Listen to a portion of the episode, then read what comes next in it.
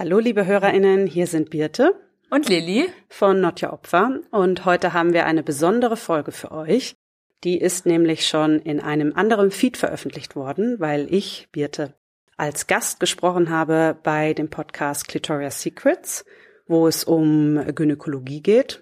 Und ich habe mit Ronja und Katrin darüber gesprochen, was eigentlich bei einer Untersuchung passiert, wenn man äh, sexualisierte Gewalt erlebt hat oder genau generell ein paar Tipps gegeben als Betroffene beim Gyn-Besuch und wir fanden die super spannend, die Folge und sehr informativ, so dass wir sie gerne in unserem Feed auch posten wollten. Wir wollten dazu aber noch kurz was sagen, damit ihr ein bisschen vorbereitet seid, was auf euch zukommt. Und zwar erstmal regelmäßige HörerInnen können wahrscheinlich den ersten Teil überspringen. Da geht es vor allem sehr allgemein um, was ist eigentlich sexualisierte Gewalt, warum ist es wichtig, Betroffenen zu glauben und so weiter. Ich finde das Gespräch super spannend. Wer die Zeit hat, hört es euch gerne an. Ansonsten schreiben wir euch in die Show Notes, zu welchem Teil ihr springen könnt. Außerdem solltet ihr euch auf recht binäre Sprache gefasst machen, auch im Zusammenhang mit Genitalien und wer darauf gerade sehr sensibel ist, dann hört euch die Folge vielleicht lieber zu einem anderen Zeitpunkt an. Und Lilly sitzt auch neben mir und Lilly wird zwei, äh, zwei verschiedenen Stellen zwei Kommentare einsprechen, weil wir in unserer späteren Recherche noch zwei andere Sachen rausgefunden haben, die wir euch auch einsprechen wollen. Das heißt, an zwei Stellen werdet ihr unser hören und da ähm, spricht dann Lilly kurz was ein. Wenn euch das zu viele Menschenstimmen sind, weil das werden dann insgesamt vier Stimmen sein, die ihr dann hören könnt, dann könnt ihr die Folge auch bei Clitoria Secrets im Feed anhören. Bin mir aber sicher, dass unsere Anmerkungen sehr informativ sinnvoll sind. Genau, und dann würde ich sagen, jetzt hört ihr nicht unseren Jingle, sondern einen anderen. Viel Spaß beim Hören und let's go!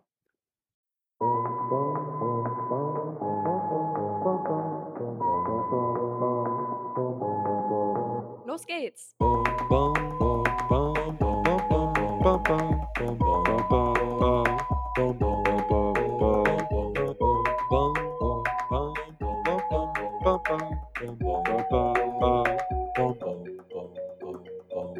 Clitoria's Secrets.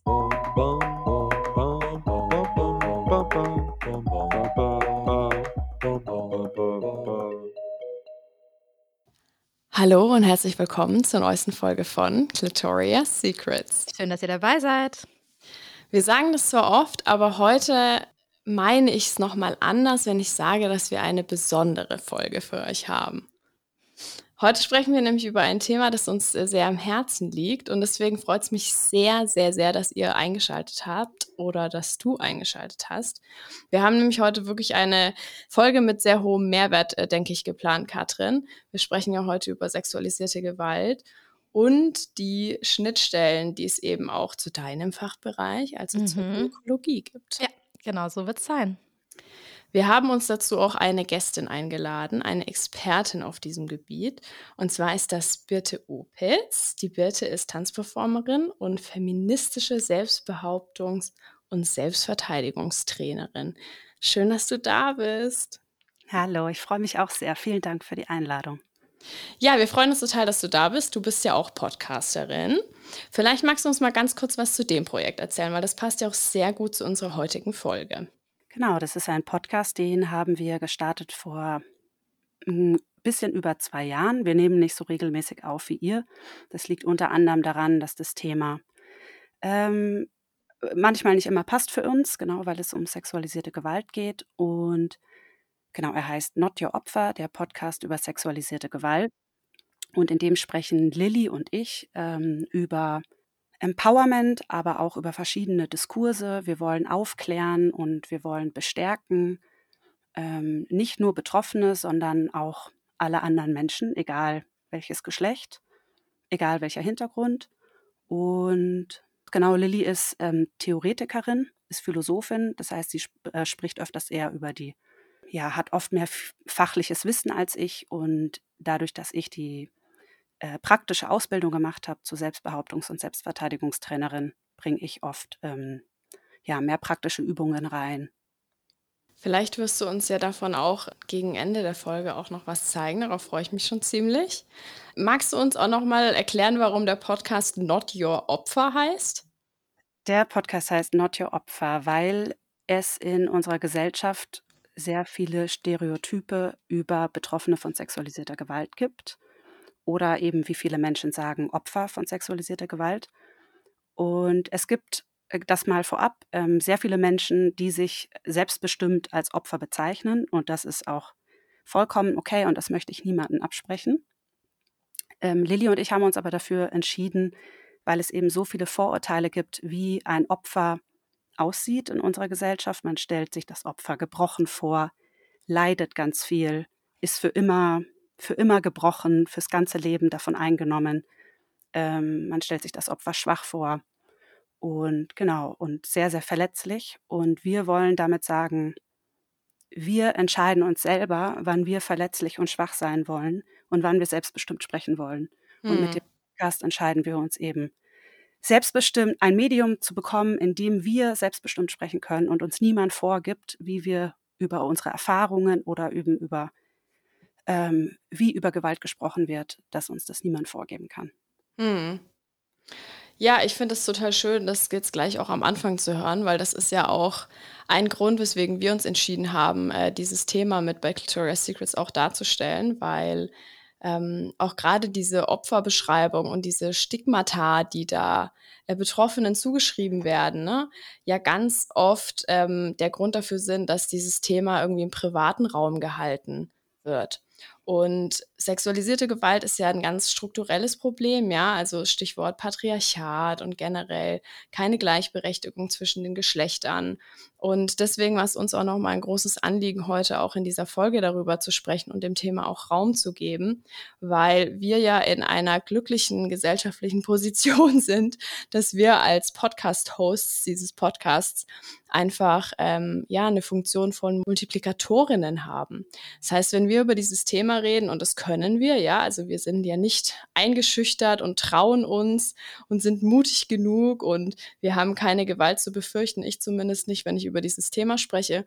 Und deswegen möchte ich die Rolle einfach gerne nutzen und dem Thema heute ein bisschen Raum geben, einfach damit wir zur Informationsbeschaffung beitragen können und ja, wir auch dich sprechen lassen können, von dir und deinen Erfahrungen, Meinungen und von deinem Expertinnentum profitieren.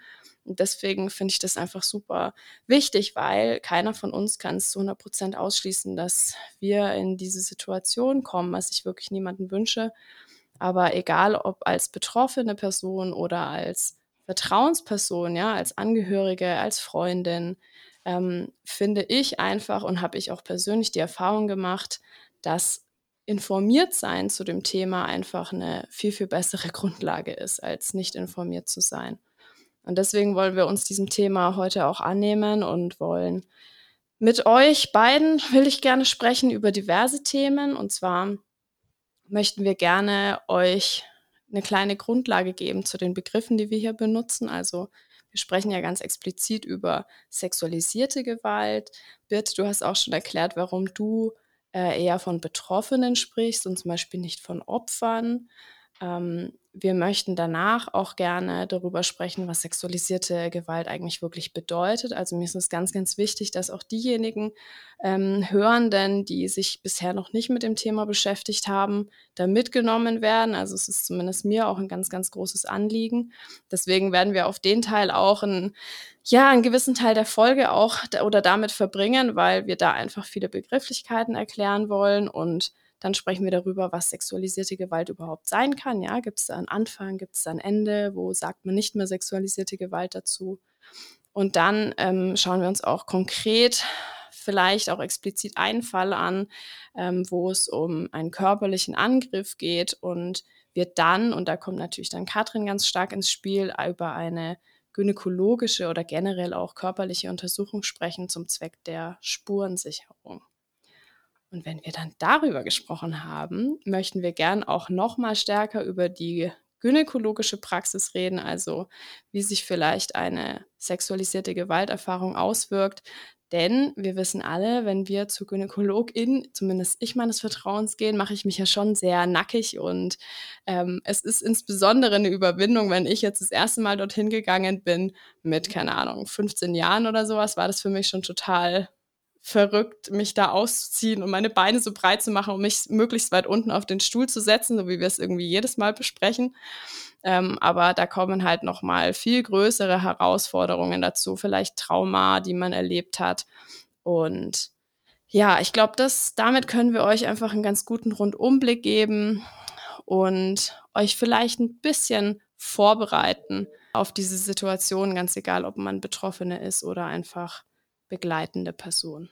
Genau.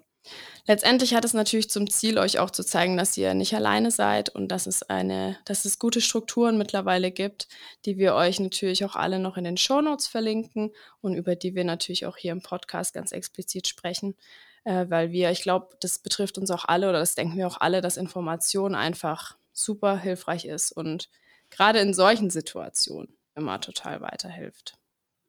Okay, ich würde sagen, wir fangen mal damit an, die Begrifflichkeiten erstmal zu klären. Und Birte, da spreche ich jetzt auch besondere dich an. Sexualisierte Gewalt, du hast ja selber schon benutzt. Was heißt das eigentlich? Und wo unterscheidet sich vielleicht sexualisierte Gewalt zu dem Begriff sexuelle Gewalt? Ja, vielleicht auf die, äh, die, den zweiten Teil zuerst eingehend. Ich spreche von, oder nicht nur ich, sondern der, der Fachdiskurs ist dazu übergegangen, ähm, sexualisierte Gewalt zu sagen und nicht sexuelle Gewalt zu benutzen, um deutlich zu machen, dass es ähm, bei, in dieser Gewalterfahrung nicht um Sex geht. Und äh, das sexualisiert macht deutlich, dass diese Gewalt auf einer durch eine sexualisierte Handlung ausgeübt wird, aber es macht eben deutlicher, dass es Gewalt ist. Und bei sexueller Gewalt könnte man eher ähm, das Gefühl bekommen, dass es um Sex geht. Und das gleich mal gleich am Anfang gesagt, bei sexualisierter Gewalt geht es nicht um Sex, sondern immer um Macht und Kontrolle. Der Täter oder genau, kann ich auch gleich sagen, die meisten Täter sind männlich, aber selbstverständlich gibt es auch Täterinnen, ähm, äh, wollen das Opfer in diesem Moment erniedrigen und ähm, klein halten. Und genau, es ist einfach eine machtausübende Handlung. Sexualisierte Gewalt kann sehr viele verschiedene Gewaltformen äh, kombinieren. Deswegen ist es manchmal gar nicht so einfach auseinanderzuhalten.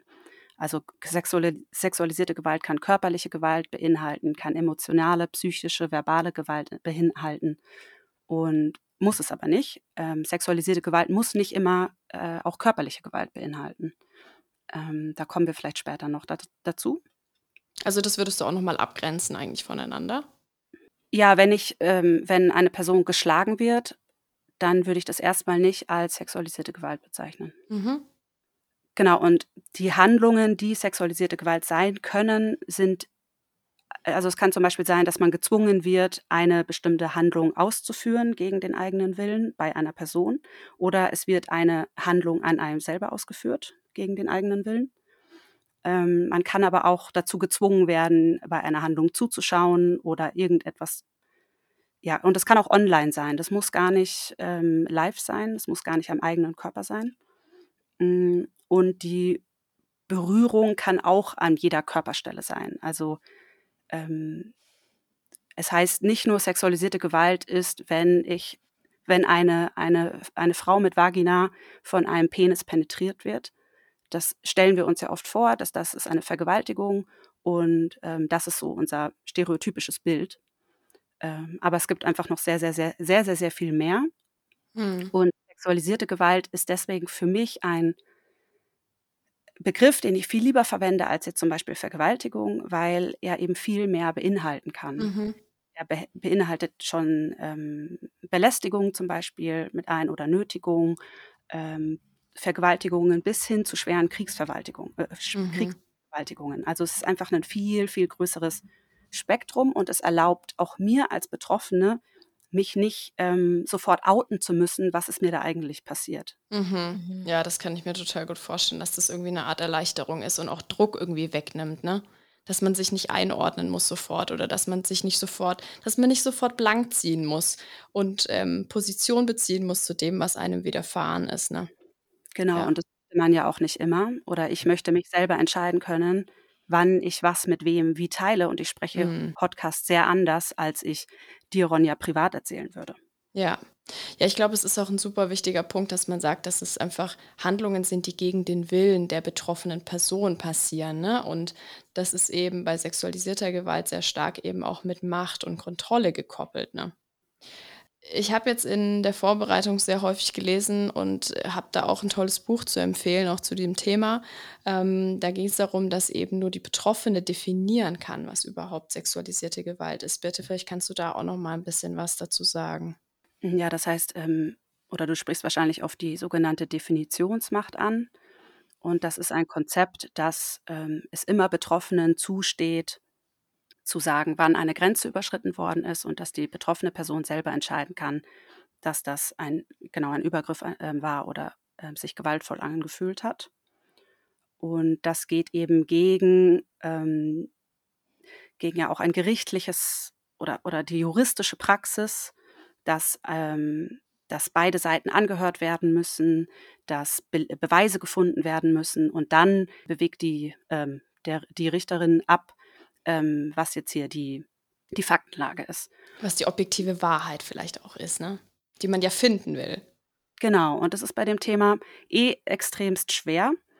Und es ist jetzt meine Meinung, ich weiß nicht, ob das jetzt ähm, alle so sagen würden, aber ich finde das vor allem für den, für den persönlichen Umgang mit Menschen sehr, sehr wichtig, dass ich, ich muss keine Richterin sein. Ich muss nicht entscheiden, ob, ähm, ob das jetzt was das jetzt war ich, oder ob, ob, ob wer jetzt hier recht hat, was die objektive Faktenlage war. In diesem Moment, wenn mir eine Person erzählt, dass sie sexualisierte Gewalt erfahren hat, dann ist es meine einzige Aufgabe, erstmal dieser Person zu vertrauen, dass, dass das stimmt und ihr zu glauben. Und genau das, ähm, ja, das ist das Konzept.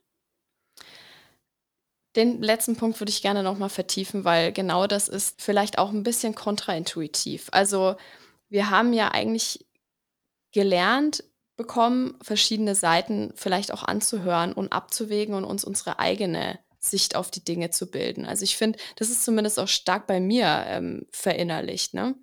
Und das Konzept, auch gerade die, die, ähm, ja, die, die, die Haltung in dem Fall, ähm, auch gerade die sehr feministische Haltung, würde ich sagen, ist zu sagen, schenke Vertrauen und Glaube Wieso ist das so ein starker Punkt? Wieso ist das so wichtig? Kannst du das nochmal begründen? Also genau, erstmal, das ist ein sehr feministisches Konzept, genau, das stimmt, das ist der Kontext. Ähm, und weil das Gegenargument, ja, worauf du vielleicht auch anspielst, eben ähm, Falschaussagen sind. Und es gibt verschiedene Studien, die besagen, dass maximal, also so um die zwei Prozent aller äh, Anschuldigungen fehl, wie, heißt das Wort? Das ist eine Falsch Falschbeschuldigung, so genau. Genau. Ja. Dass es eine Falschbeschuldigung ist. Das heißt, das ist zwei Prozent, das ist so minimal gering.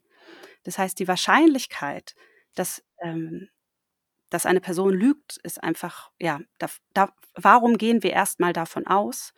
Und ich glaube, dass unsere Gesellschaft erstmal davon ausgeht, weil wir es einfach nicht fassen können. Mhm. Weil wir vorstellen können, dass vielleicht die Person, die wir sogar kennen, weil die ist vielleicht in unserem Freundeskreis, das ist vielleicht auch jemand aus unserer Familie, aus dem Sportverein, dass diese Person sowas tun kann.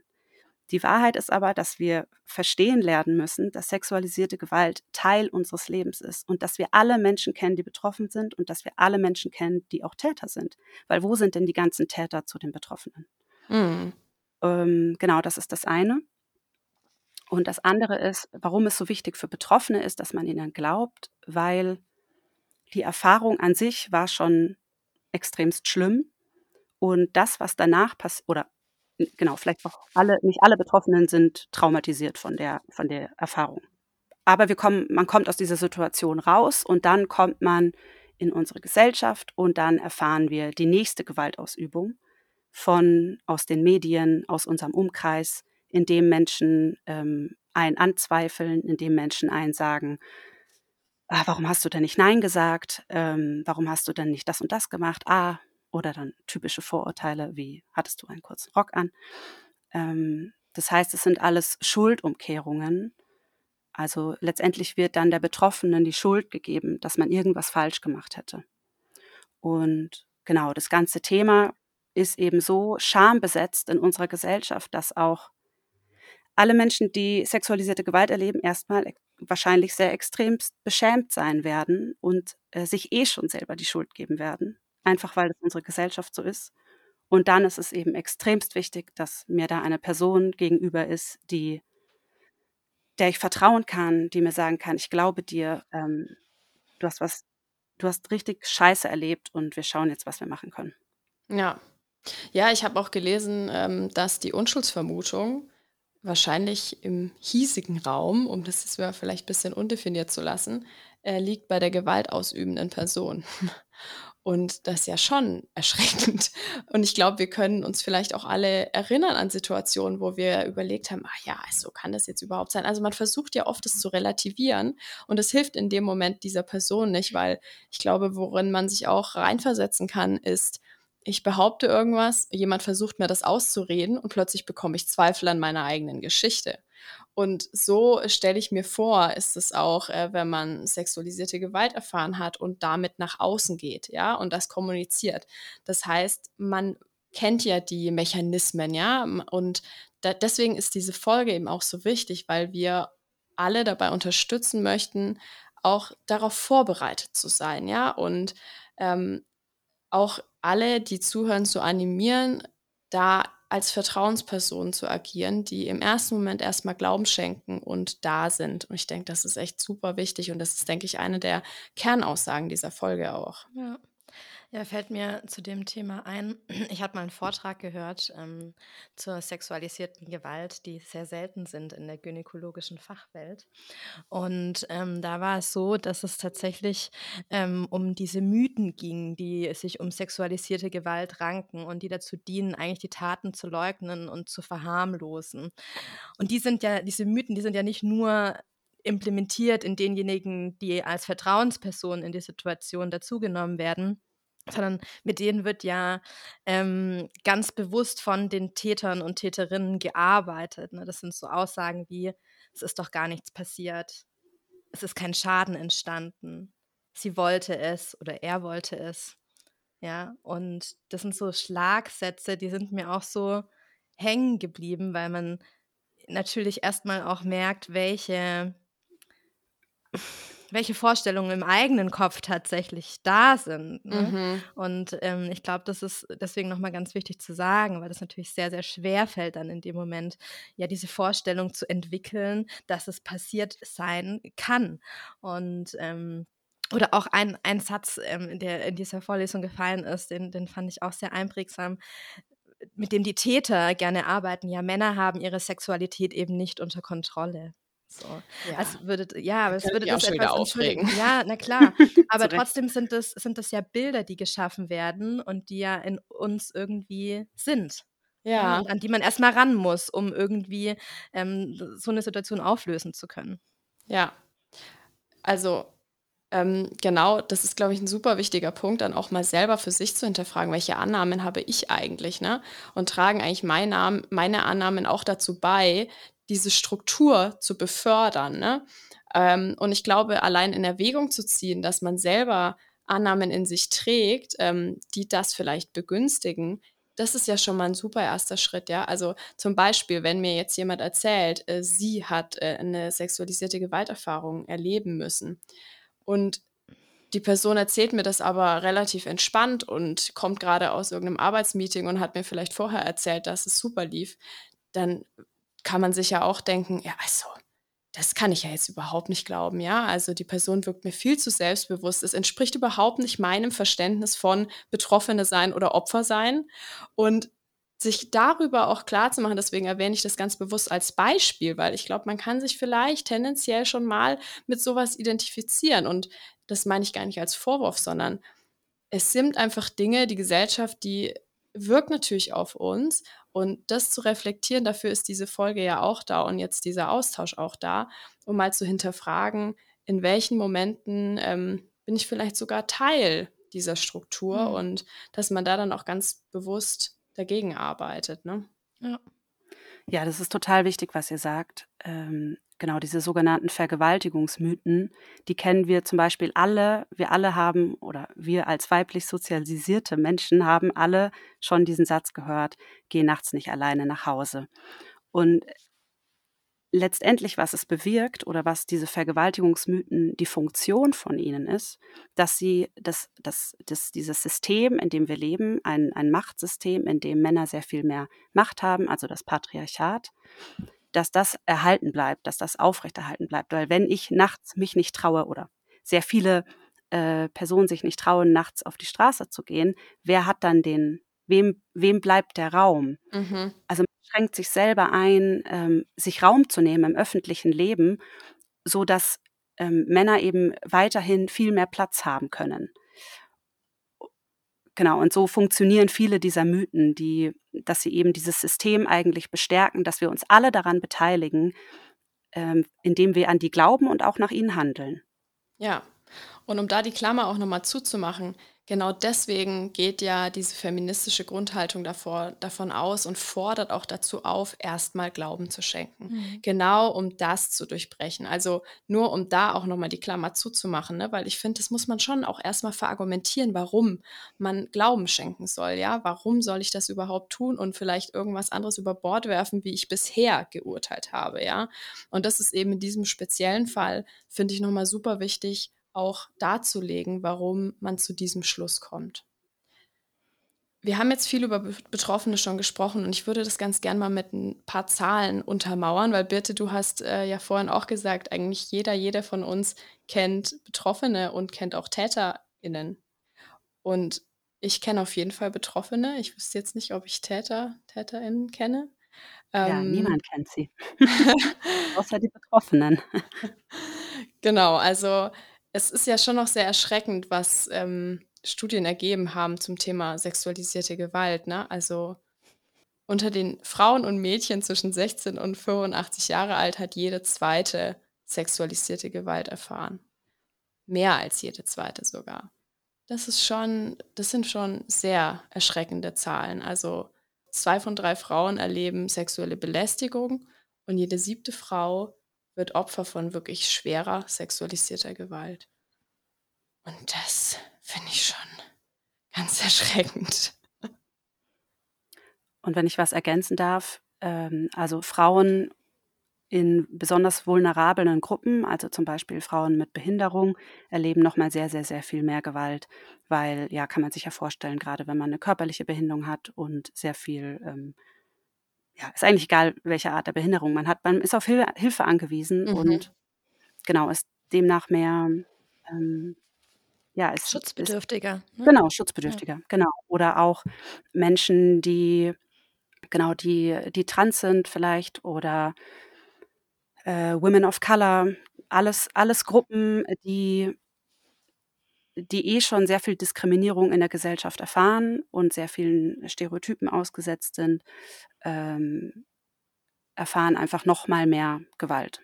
Magst du vielleicht auch Transpersonen noch mal kurz definieren, bitte?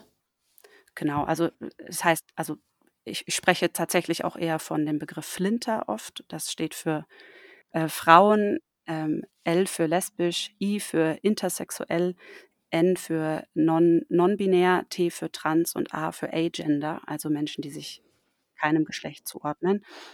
Und ich glaube, ich sage jetzt nicht zu allem was, aber das, oder? Nee.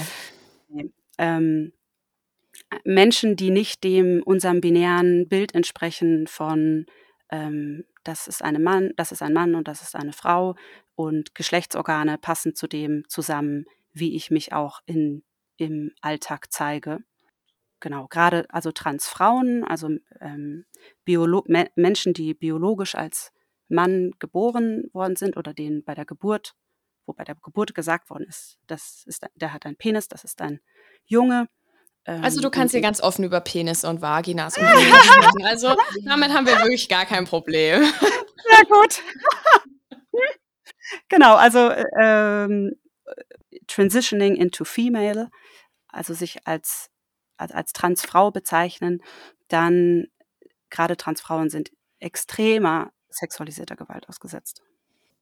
Ja, vielen Dank für die Erklärung nochmal. Das macht, finde ich, auch alles nochmal ein bisschen weiter auf, ne? wer darunter überhaupt noch ähm, sich angesprochen fühlen darf und ja. wer vielleicht nochmal stärker sogar ins Scheinwerferlicht gerückt werden muss, weil ähm, da einfach sowieso schon zur gängigen Diskriminierung eben nochmal mehr sexualisierte Gewalt, das Risiko irgendwie, finde ich, nochmal höher ist. Ja, wenn man das mal so weiterdenkt, ähm, denke ich, müssen wir auch drüber sprechen, wie viele rechtliche Schritte oder wie es mit den rechtlichen Konsequenzen so aussieht. Also es werden extrem wenige Täter überhaupt angezeigt, besonders in Deutschland. Also das auch im europäischen Vergleich ähm, sind wir da relativ weit unten zu finden in der Liste.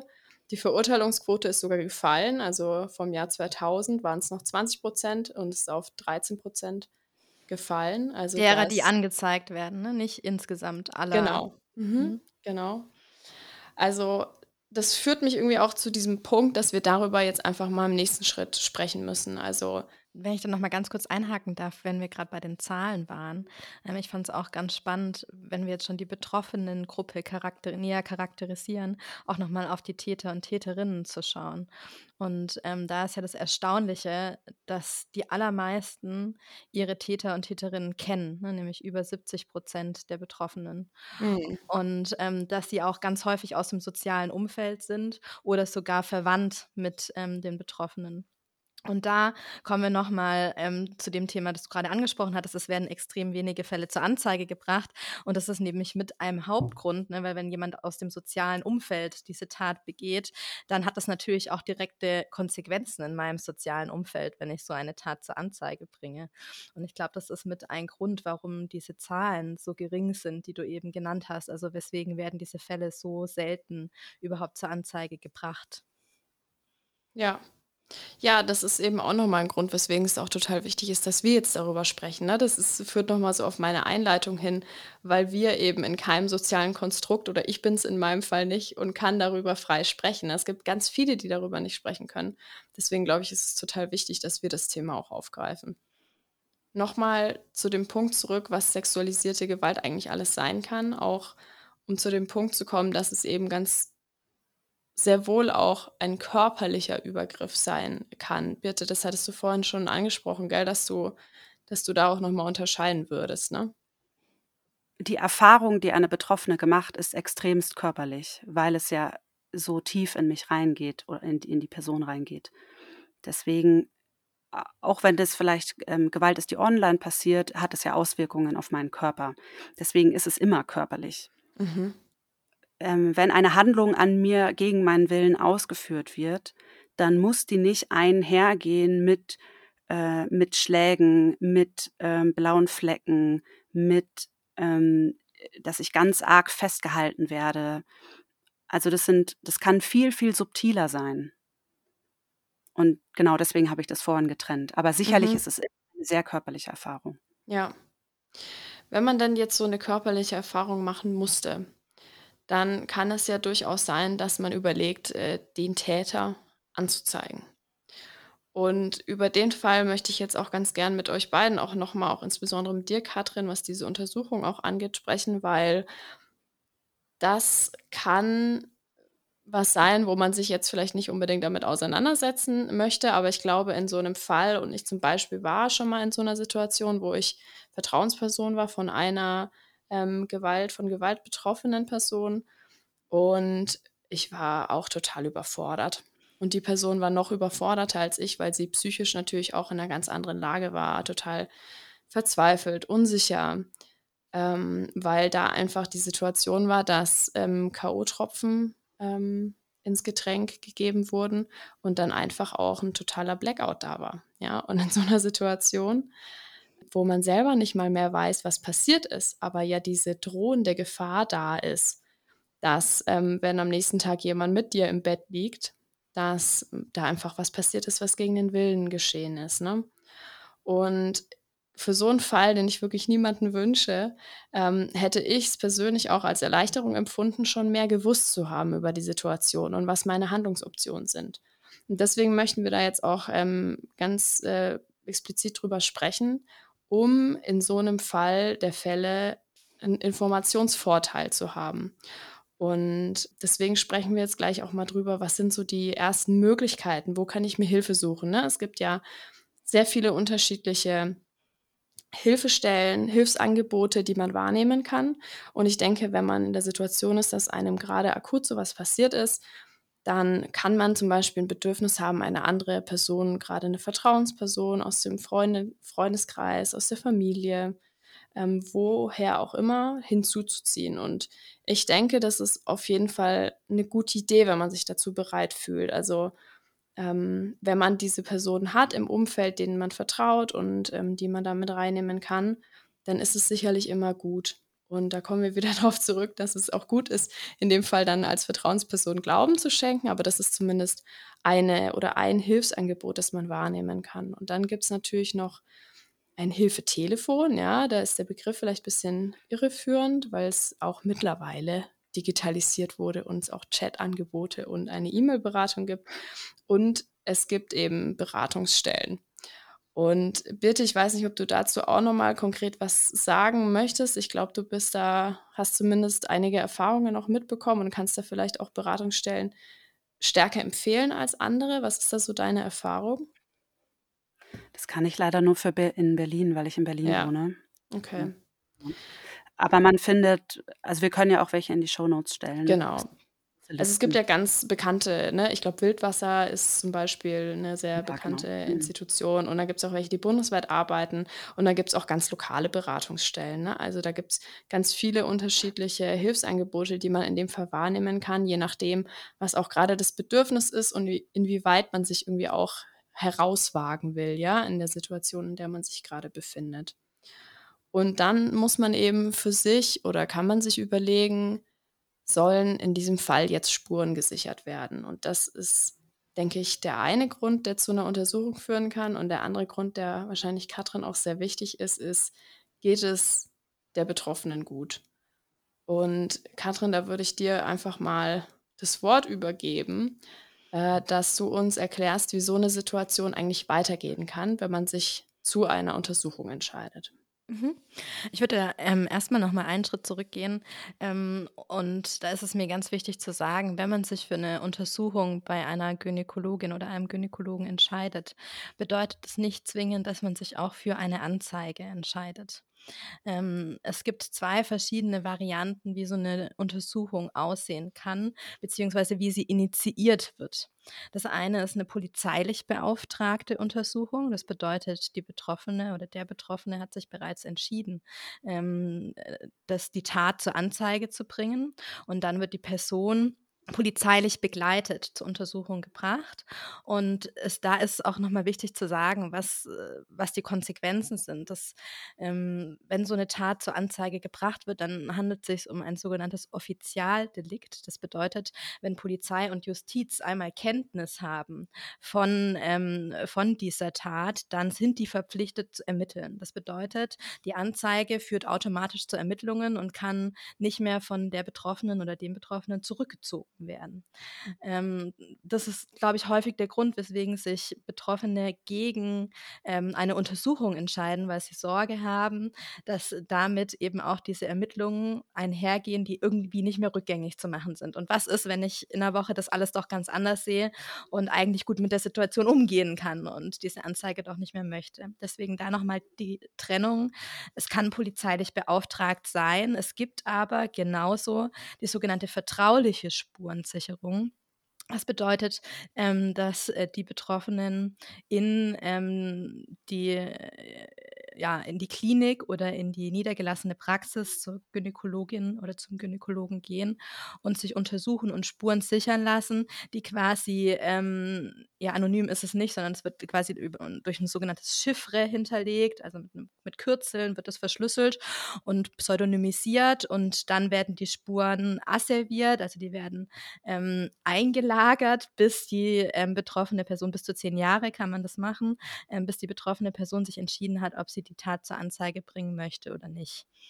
Ähm, und dann müssen wir auch noch mal trennen, die, der, der, Besuch bei der Gynäkologin ist natürlich einmal irgendwie diese Spurensicherung und dann geht es natürlich aber auch ähm, um andere Dinge, nämlich einmal sind Verletzungen da, die in irgendeiner Weise versorgt werden müssen, auch gynäkologisch.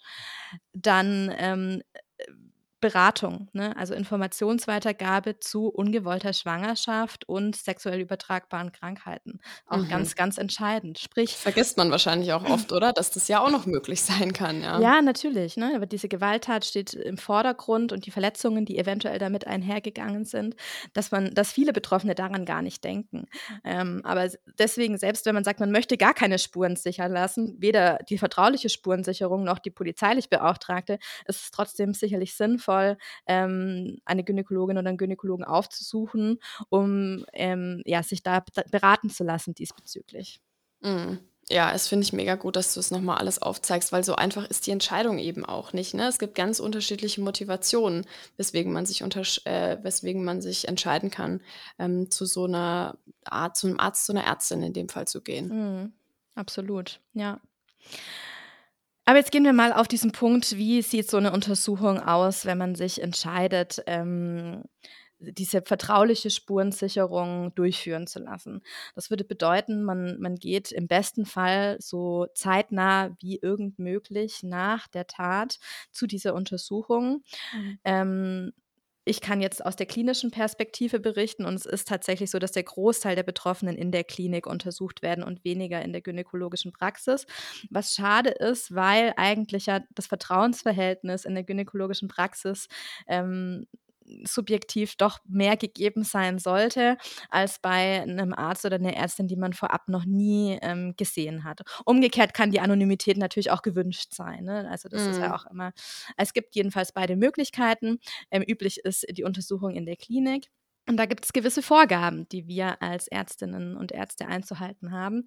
Und zwar ist es so, dass es eigentlich ähm, in der Leitlinie ausdrücklich gewünscht ist, dass das jemand ist mit Facharztniveau. Das bedeutet, ähm, der oder diejenige sollte mindestens äh, sechs Jahre in der Ausbildung gewesen sein, einfach um ein gewisses ja, fachliches Know-how bereits mitzubringen und ähm, vielleicht auch die Situation besser auffangen zu können als ein Berufsanfänger und oder eine Berufsanfängerin. Ja. Ähm, dann gehören da so ein paar Dinge dazu, die in, in dieser Leitlinie zu so einer Situation für uns Ärztinnen stehen, die, denke ich, eigentlich selbstverständlich sein sollten. Wartezeit so kurz wie möglich halten. Ne? Dann denkt man, na klar, jemanden, der so eine Gewalterfahrung gemacht hat, möchte man nicht zwei Stunden auf dem Flur sitzen lassen. Jetzt ist es natürlich die ähm, Realität in den Kliniken in der Nacht oft eine ganz andere. Nämlich, dass man einen Kreißsaal zu betreuen hat, unter Umständen im OP beschäftigt ist, ähm, bei größeren Eingriffen, wo es wirklich auch ne, Eingriffe, die nachts gemacht werden, da geht es um was. Die werden jetzt nicht ähm, geplant, sondern ähm, die macht man, weil ähm, ja, Gefahr für Leib und Leben besteht. Und da kann es durchaus passieren, dass es zu langen Wartezeiten kommt, was natürlich sehr schade ist. Aber das gilt es eben so gut es irgendwie geht, in der Situation zu vermeiden. Und ja, es ist natürlich wichtig, eine angenehme Atmosphäre zu schaffen und Dazu gehört auch immer anzubieten, dass eine Begleitperson dabei sein darf, wenn das von der Betroffenen gewünscht ist. Ähm, sollte der Untersuchende ein äh, Mann sein, muss angeboten werden, dass eine weibliche Person, beispielsweise eine Krankenschwester, ähm, mit dieser Untersuchung begleitet, und zwar von Beginn bis Ende. Mhm. Das mal so zu den Rahmenbedingungen. Mhm. Ja, und dann denke ich, es ist auch immer wichtig zu sagen, dass jeder einzelne Schritt, der in so einer Untersuchung vorgenommen wird, ist freiwillig. Ne?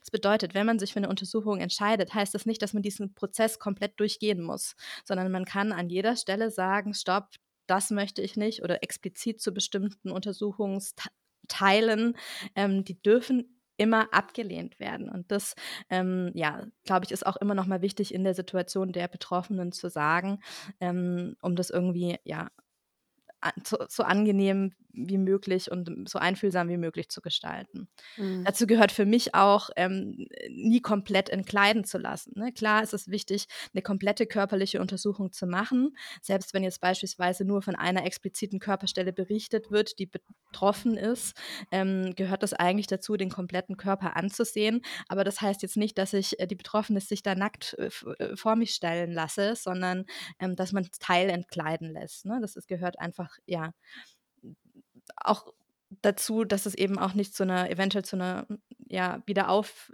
zu einem Wiederaufleben des Traumas kommt.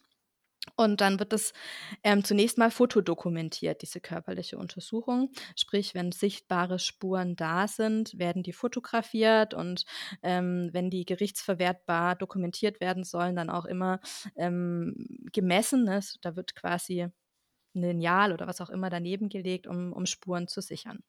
Eine kurze Zwischenfrage wenn du anfängst auch mit Fotos und man guckt sich den mhm. ganzen Körper, wenn es irgendwie mhm. geht, an oder wenn es gewünscht ist, wenn es ja. irgendwie genehm ist, an.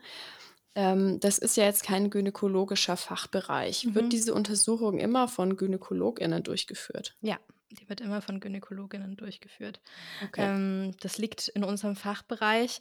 Ähm, es gibt auch Rechtsmediziner, die diese Untersuchung durchführen. Also in manchen äh, Bundesgebieten wird das in den gibt es rechtsmedizinische Institute, die so eine Untersuchung anbieten. Allerdings muss man sagen, ähm, in vielen Fällen geht es ja dann eben doch um den Intimbereich und ähm, der ist nun mal unser ähm, Aufgabengebiet und deswegen ist es eigentlich die Idee, dass eben so wenig Personen wie möglich ähm, äh, untersuchen müssen und deswegen wird die gesamte Untersuchung äh, vom Frauenarzt, von der Frauenärztin durchgeführt. Mhm. Ja. Ja, und ähm, wenn es dann darum geht, im Intimbereich Spuren zu sichern, ist es so, dass ähm, quasi die Untersuchung auf dem gynäkologischen Stuhl, wie man es ähm, in der Position, die man vom Vorsorgeabstrich kennt, ähm, üblich ist. Und dann wird ähm, natürlich zunächst inspiziert. Das heißt, man schaut sich alles genau an. Ja, also Gibt es irgendwelche blauen Flecken? Gibt es Kratzspuren und so weiter? Äh, man schaut auch in die Vagina mit diesen Spiegeln, die man auch von der Vorsorgeuntersuchung kennt. Ähm, und auch da, ne, da wird was eingeführt in die Vagina, das muss angekündigt werden. Da muss angekündigt werden, wie sich das anfühlen wird. Einfach um das für die Betroffene ja so, ja, so angenehm, wie es irgend geht, zu gestalten. Und auch wenn Ultraschall gemacht wird, ne? also wir kennen alle diesen vaginalen Ultraschallkopf, ähm, das ist einfach ja eine Art der Penetration, die da vorgenommen wird. Und auch das ist einfach ganz entscheidend, nochmal vorab anzukündigen, wie ähm, sich diese Untersuchung gestaltet. Was ist mit äh, Blutabnahme mhm. zum Beispiel? Ja, jetzt sprichst, sprichst du was Wichtiges an. Also es ist so, dass wenn so eine Untersuchung gemacht wird, dann wird die standardisiert durchgeführt. Die dauert in der Regel, wenn man es komplett durchführt, eine gute Stunde, wenn man Erfahrung damit hat, weil ähm, eben sichergestellt werden muss, dass es eben gerichtsverwertbar nachher auch wirklich untersucht und dokumentiert und asserviert ist. Und dazu gehört auch die Blutabnahme und ähm, die Urinuntersuchung. Natürlich auch nur mit Einverständnis der Betroffenen. Ähm, zu welchem Zweck? Einmal, falls die Vermutung da ist, dass ähm, K.O.-Tropfen im Spiel sind, lässt sich das in einem gewissen zeitlichen Rahmen nachweisen, sowohl im Blut noch länger im Urin. Ähm, Kannst ja. du den mal genauer definieren, weil äh, das ist ja ein sehr kurzer Rahmen.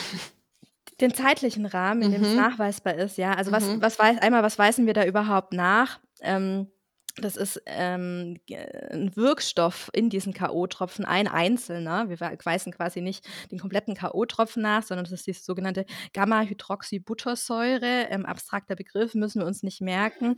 Ähm, es ist nur so, dass die eben auch natürlicherweise im Körper vorkommt. Und wenn dann das Niveau irgendwann so abgesunken ist, ähm, nach einer gewissen zeitlichen, nach einem gewissen zeitlichen Rahmen, dann kann man nicht mehr unterscheiden, mh, hm, ist das jetzt ähm, die, äh, der Bestandteil, der einfach natürlicherweise im Körper da ist, oder wurde da mhm. tatsächlich noch von außen was zugeführt? Mhm. Und im Blut sind es so sechs bis acht Stunden, im Urin sind es zwölf Stunden, die ähm, ja die Nachweisbarkeit vorhanden ist. Ich habe eine Zwischenfrage. Ich habe irgendwas gelesen von äh, 72 Stunden, die man, also spätestens 72 Stunden nach äh, dem Übergriff muss, müsste man so eine äh, Untersuchung machen. Und auf was beziehen sich da die, also mhm. was, was kann man da noch so lange nachweisen? Die Spermien. Das ist quasi das, wo man sagt, okay, da haben wir die längste Chance, wirklich was ähm, explizit nachzuweisen, gegebenenfalls sogar mit einem DNA-Nachweis später den Täter irgendwie nachverfolgt werden kann. Und ähm, die Spermien überleben bis zu drei Tage ähm, im weiblichen Geschlechtstrakt, sodass es da die Möglichkeit eines Nachweises durchaus auch noch nach 72 ähm, Stunden gegeben ist. Mhm. Ja. Ich finde, es macht auch schon nochmal deutlich, wie schnell man sich da auch zu entscheiden hat, ne? Zumindest zu entscheiden hat, ob man sich jetzt untersuchen lassen möchte oder nicht. Ja. Also oder Spuren sichern lassen möchte. Ne? Mhm. Also gerade wenn K.O.-Tropfen ähm, im Raum stehen, ne? das sind wirklich wenige Stunden. Mhm. Und dann kommt ja auch noch dazu, dass man sich bestenfalls nicht duschen soll oder möglichst wenig, beziehungsweise gar nicht auch auf Toilette gehen soll. Einfach damit man natürlich noch eine möglichst authentische Ausgangsposition Mhm, hat, ja. auch wenn sich das wirklich total widerlich anhört, weil das natürlich einfach dann die besten Ergebnisse irgendwie auch bringen würde in dem Moment. Und das finde ich so schwierig an der ganzen Sache. Ne? Also das stößt mir so richtig auf, dass man nicht Ruhe finden kann in dem Moment, sondern dass man eigentlich total schnell die Entscheidung treffen muss. Was mache ich jetzt Mhm. auch in dem Fall, ne? damit es Ja. überhaupt noch verwertbar ist im, im, ja, im Ernstfall. Ja, ähm, äh, deswegen war mir das mit dem Hinweis zu dieser vertraulichen Spurensicherung nochmal so wichtig. Natürlich ist es grundsätzlich schwierig zu entscheiden, möchte ich mich untersuchen lassen, möchte ich mich ähm, dieser intimen Situation überhaupt aussetzen. Aber nochmal, das ist nicht direkt eine Entscheidung für oder gegen ähm, eine Anzeige der Tat. Ja, und diese anonyme Spurensicherung, die du ja jetzt gerade beschreibst, auch äh, Katrin, die gibt einem ja Zeit, sich emotional zu stabilisieren. Und das ist ja der totale Vorteil dieses Angebots. Und ich finde es auch wirklich ein Schritt nach vorne, dass es das Mhm. jetzt gibt. Ne? Und das gibt es jetzt noch kein Jahrzehnt, ja. Ja, Und ähm, das ist wirklich ja. sehr wichtig, dass so ein Angebot auch äh, geschaffen und gestaltet worden ist, damit man den Betroffenen irgendwie Zeit gibt, darüber richtig nachzudenken. Ne? Mhm. Weil, wie du schon sagst, eine Anzeige kann nicht mehr zurückgenommen werden. Ja. ja, und das ist eben so, dass diese vertrauliche Spurensicherung, die unterliegt komplett der ärztlichen Schweigepflicht. Alles, was in diesem Raum gesagt und getan wird ähm, und gezeigt wird und alles, was dort passiert, bleibt in diesem Raum. Das Hm. ist einfach mir nochmal ganz wichtig zu sagen. Und anders ist es eben bei der polizeilich beauftragten Untersuchung. Da bin ich als Ärztin tatsächlich verpflichtet, ähm, der Polizei über jedes Detail Auskunft zu geben. Es sei denn, der Täter oder die Täterin ist ähm, direkt äh, verwandt oder verschwägert mit der Betroffenen. Dann ähm, hat sie das Recht, auch wenn es polizeilich beauftragt ist, mir quasi die Aussage der Polizei gegenüber zu verweigern. Muss die Polizei in dem Fall, den du gerade beschrieben hast, Katrin, eigentlich anwesend Ja. sein bei der Untersuchung? Natürlich nicht bei der Untersuchung, also die sind nicht im Raum anwesend, aber die begleiten die Person zur Untersuchung und ähm, die warten quasi auch, bis die Untersuchung zu Ende ist, weil ähm, quasi die Proben dann direkt in, äh, in deren Hände übergeben werden und der Bericht auch, der erstellt wird ähm, von dieser Untersuchung und das ist so ein Punkt, ne, ich glaube, da werden wir gleich auch noch mal ein bisschen ausführlicher drüber sprechen, ähm, der das Ganze ein bisschen schwierig macht, weil ähm, man sitzt da gegebenenfalls nachts um drei im Nachtdienst, hat eh schon nicht irgendwie ähm, erstmal keine routinierte Tätigkeit, weil selbst die Kliniken, die diese Untersuchungen anbieten, ähm, und das sind nicht alle, da sprechen wir auch gleich noch mal drüber, ähm, das, die Fälle sind einfach zu selten, als dass es da jetzt eine Ärztin geben wird, die das irgendwie wöchentlich macht, ja. Und dann hat man da gegebenenfalls noch ähm, zwei äh, Kollegen aus der Polizei vor der Türe sitzen, von denen man natürlich auch weiß, dass die irgendwie noch eine Schicht äh, zu Ende zu bringen haben und ähm, die einen da gegebenenfalls auch noch zeitlich unter Druck setzen. Also es ist alles nicht so ähm, ja, ideal so eine Situation, vor allem nicht, wenn die in der Nacht auftritt im, im Krankenhaus, weil wir Ärztinnen auch nicht für die Hilfe nach Gewalt ausgebildet werden. Das muss man schon auch noch mal ganz klar sagen. Ja. Gab es da bei dir im Studium, sprechen wir ja öfter drüber, was du eigentlich so äh, gelehrt Mhm. bekommen hast und was nicht? Ich gehe mal davon aus, das zählt zu dem Punkt, was nicht gelehrt wurde. Ja, und das Traurige ist nicht nur im Studium nicht, sondern auch in meiner Facharztausbildung zur Gynäkologin nicht. Mhm. Ja, also Okay. ich kann mich gut entsinnen an die erste Situation, als ich, da war ich Berufsanfängerin, ähm, den Anruf bekam aus der Notaufnahme, sie hätten eine ähm, Patientin, ähm, die äh, ja berichtet, Betroffene von sexualisierter Gewalt zu sein, die sich jetzt bei mir zur Untersuchung vorstellen möchte. Und ich war Mhm.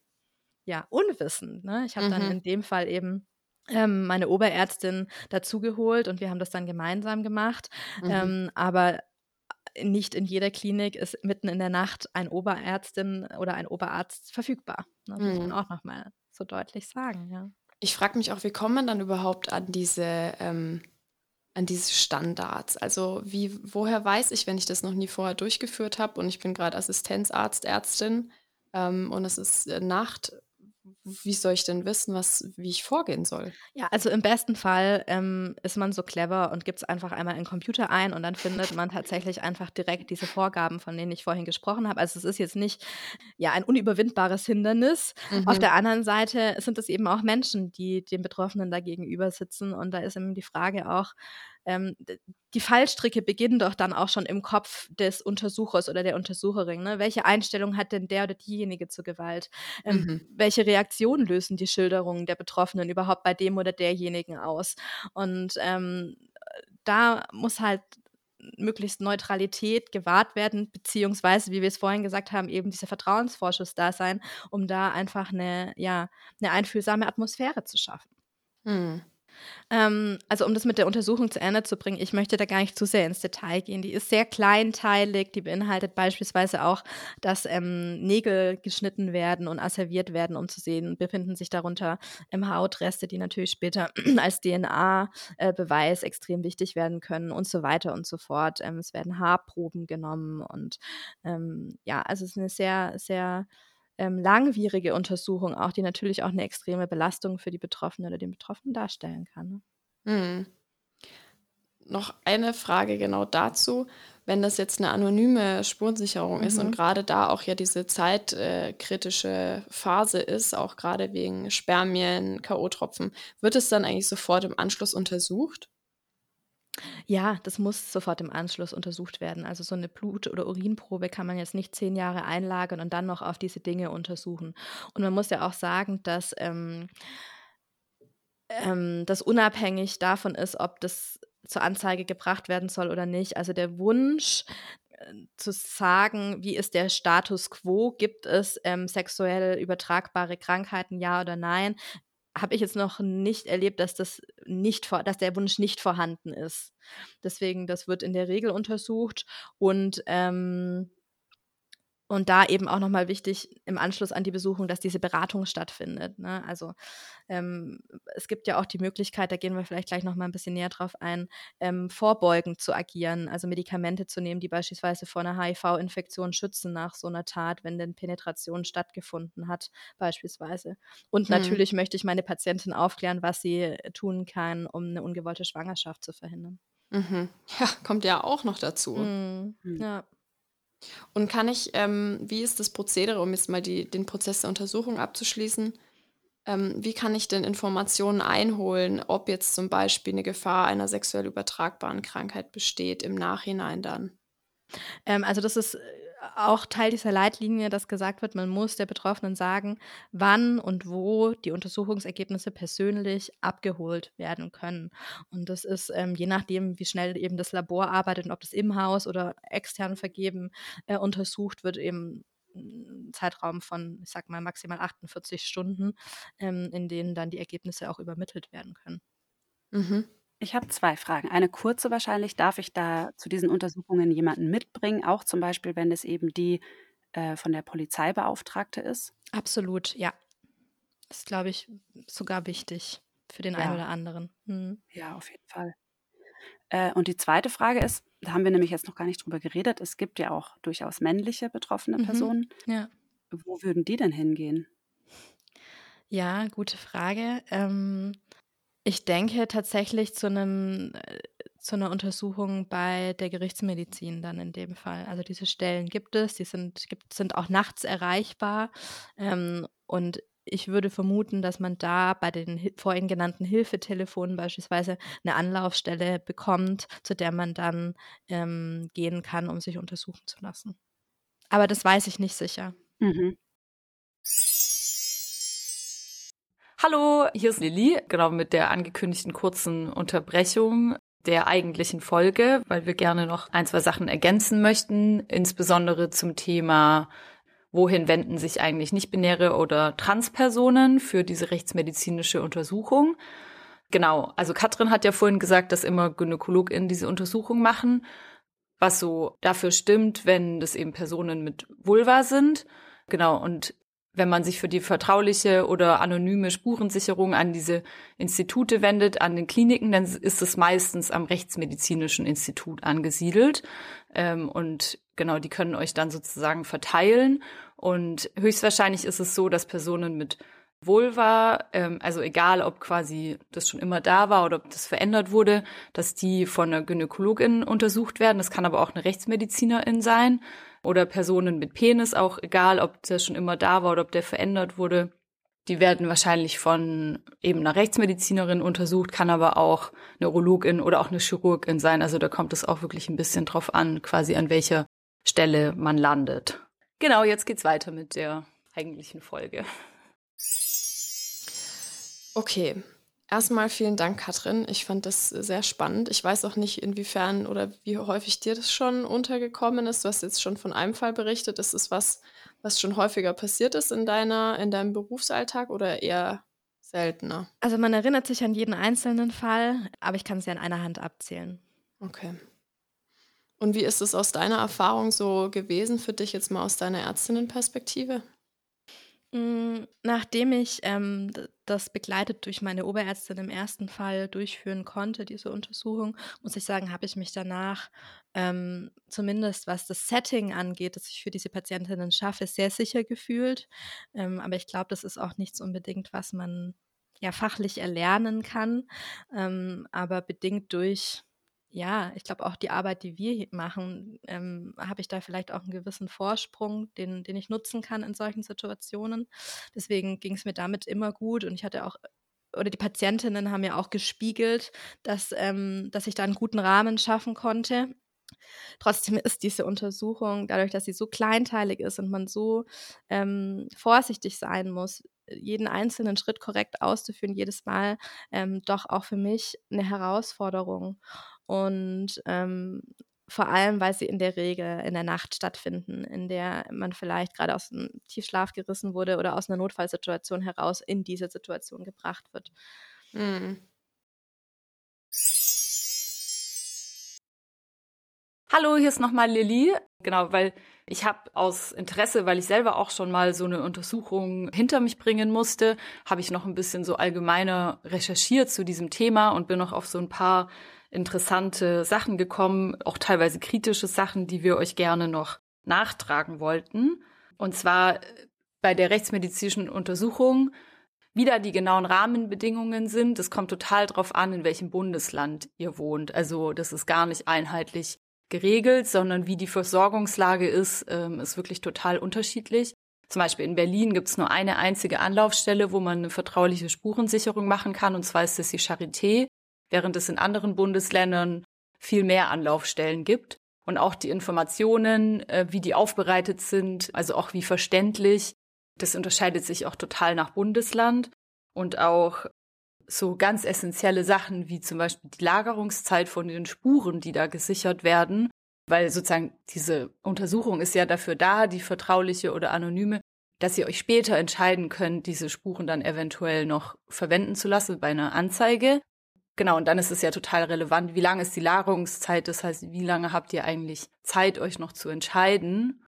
Und es ist total unterschiedlich. Also Best Practice würde ich sagen, ist in Schleswig-Holstein, so wie ich es gesehen habe. Da wird 20 Jahre ab Volljährigkeit gelagert, aber es gibt auch andere Bundesländer, da wird nur 10 Jahre gelagert oder auch in anderen Bundesländern. Und so wie ich es verstanden habe, gehört Berlin da auch dazu wird sogar nur ein Jahr lang gelagert. Also das ist sehr unterschiedlich und das ist, glaube ich, auch wichtig, das so im Kopf zu haben, damit nicht auch diese Zeit einfach verstreicht und man weiß es vielleicht gar nicht. Mm, genau. Und es gibt aber auch noch andere Probleme im Zusammenhang, vor allem mit der Abrechnung, weil meiner Recherche nach das nicht immer gewährleistet ist, dass es bei der Krankenkasse anonym abgerechnet werden kann. Also es kann quasi sein, die Polizei kriegt nichts davon mit, dass ihr diese Untersuchung macht, aber die Krankenkasse sehr wohl. Es gibt eine Internetseite vom BFF, also vom Bundesverband Frauenberatungsstellen und Frauennotrufe, wo diese ganzen Probleme und damit in Zusammenhang stehenden Forderungen auch gut aufgelistet werden. Die verlinken wir euch auf jeden Fall auch noch. Und ja, einfach mit der Finanzierung, das ist ein großes Problem so insgesamt, weil nicht sichergestellt ist, dass Leute ohne Krankenversicherung diese Untersuchung auch vertraulich durchführen können, weil dann ist ein bisschen die Frage, okay, wird es abgerechnet? Oder auch die Finanzierung der Pille danach äh, ist ein Problem, weil die eben von den Krankenkassen nach dem 22. Lebensjahr nicht mehr übernommen wird. Genau, also das wollte ich euch noch quasi als kritischen Input mit auf den Weg geben und jetzt viel Spaß mit der Folge. Ja, also du hast ja auch schon gesagt, dass es diese Standards gibt und die dienen ja dazu, eine gerichtsfeste Dokumentation zur Verfügung zu stellen. Mhm. Ne? Dass wenn man sich entschließt, jetzt gerade im Falle einer anonymisierten ähm, Spurensicherung dieser ASS, dass man ähm, diese Ergebnisse noch nutzen kann, um sie eventuell zur Anzeige mhm. zu bringen, ne? innerhalb dieser zehn Jahre. Und das ist sicherlich für einige eine ganz wichtige und elementare Funktion. Ich glaube aber nicht, dass es für alle, sagen wir so, dass vielleicht Aufwand und Nutzen sich manchmal nicht genau die Waage halten. Damit will ich sagen, diese Untersuchung vielleicht sogar in polizeilicher Begleitung oder ähm, ja, angestoßen durch, äh, durch Polizei und auch äh, Verhöre und was da im Vorher stattgefunden hat, ist ja wirklich nach so einer traumatisierenden oder eventuell traumatisierenden Situation eine extrem große Herausforderung. Also Manche Betroffene von sexualisierter Gewalt beschreiben mir sogar die Erlebnisse danach als noch traumatisierender als die, als die Gewalterfahrung an sich, was sicherlich nicht nur mit der Untersuchung und Anzeige eventuell zu tun hat, sondern auch mit Reaktionen darauf und so weiter. Aber ähm, ich möchte nur noch mal darauf hinweisen, dass man sich auch das gut überlegen sollte. Also ich will jetzt nicht nur über meine persönliche Erfahrung damit sprechen, ich will das nur als Erfahrungsbericht mit reingeben. In meinem Fall, den ich erlebt habe, sind diese Standards, die du gerade so schön beschrieben hast, Katrin, ist quasi fast keiner eingehalten worden. Ne? Also mhm. wir mussten lange warten. Es war eine sehr unerfahrene männliche Person, die sehr überfordert war, die nicht einfühlsam war, die nicht alle Kriterien berücksichtigt hat, die uns auch noch falsch aufgeklärt hat, sodass eine ähm, Polizei mit dazugekommen ist, obwohl es überhaupt nicht initial der Wunsch gewesen ist, ja, weil einfach der Arzt in dem Fall nicht wusste, mhm. wie genau die Lage ist in so einem Fall. Also auch in diesem meinem sehr persönlichen Fall würde ich sagen, ob das jetzt unbedingt nötig war. Ne? Und dazu kommt nochmal on top, dass die Polizei sich auch nicht sonderlich hilfreich verhalten hat. Ja, das ist jetzt eine andere Sache, aber ähm, das hat natürlich alles, diese Situation danach, extrem herausfordernd gestaltet. Und ich wüsste jetzt nicht unbedingt, ob ich das nochmal empfehlen würde, ja, als Vertrauensperson in dem Fall. Und ich glaube, das ist eben eine extrem individuelle Entscheidung. Ne? Das kommt auf die Motive an, die man hat. Und auch natürlich, ob ich Verletzungen habe, die um die sich gekümmert werden muss. Ne? Das ist ja auch nochmal ein extrem wichtiger Punkt, weswegen man sich vielleicht auch so einer Untersuchung unterzieht. Ähm, und dazu möchte ich ganz gern auch nochmal auf eine Masterarbeit hinweisen, die im Spiegel auch publiziert wurde und ein Bericht darüber. Das fand ich nämlich sehr ja, erschreckend auch. Also es gibt einen Polizist, der eben eine Masterarbeit geschrieben hat äh, zu dem Thema, wie eigentlich ähm, diese Untersuchung dazu beiträgt, erfolgreich jemanden anzuzeigen. Und äh, der hat 464 Fälle von einer anonymisierten Spurensicherung ausgewertet. Und bei 43 Fällen von diesen 464 gab es überhaupt eine Anzeige und davon resultierend gab es eine Verurteilung. Das war aber ein Fall eines Kindesmissbrauchs und da war der Täter geständig.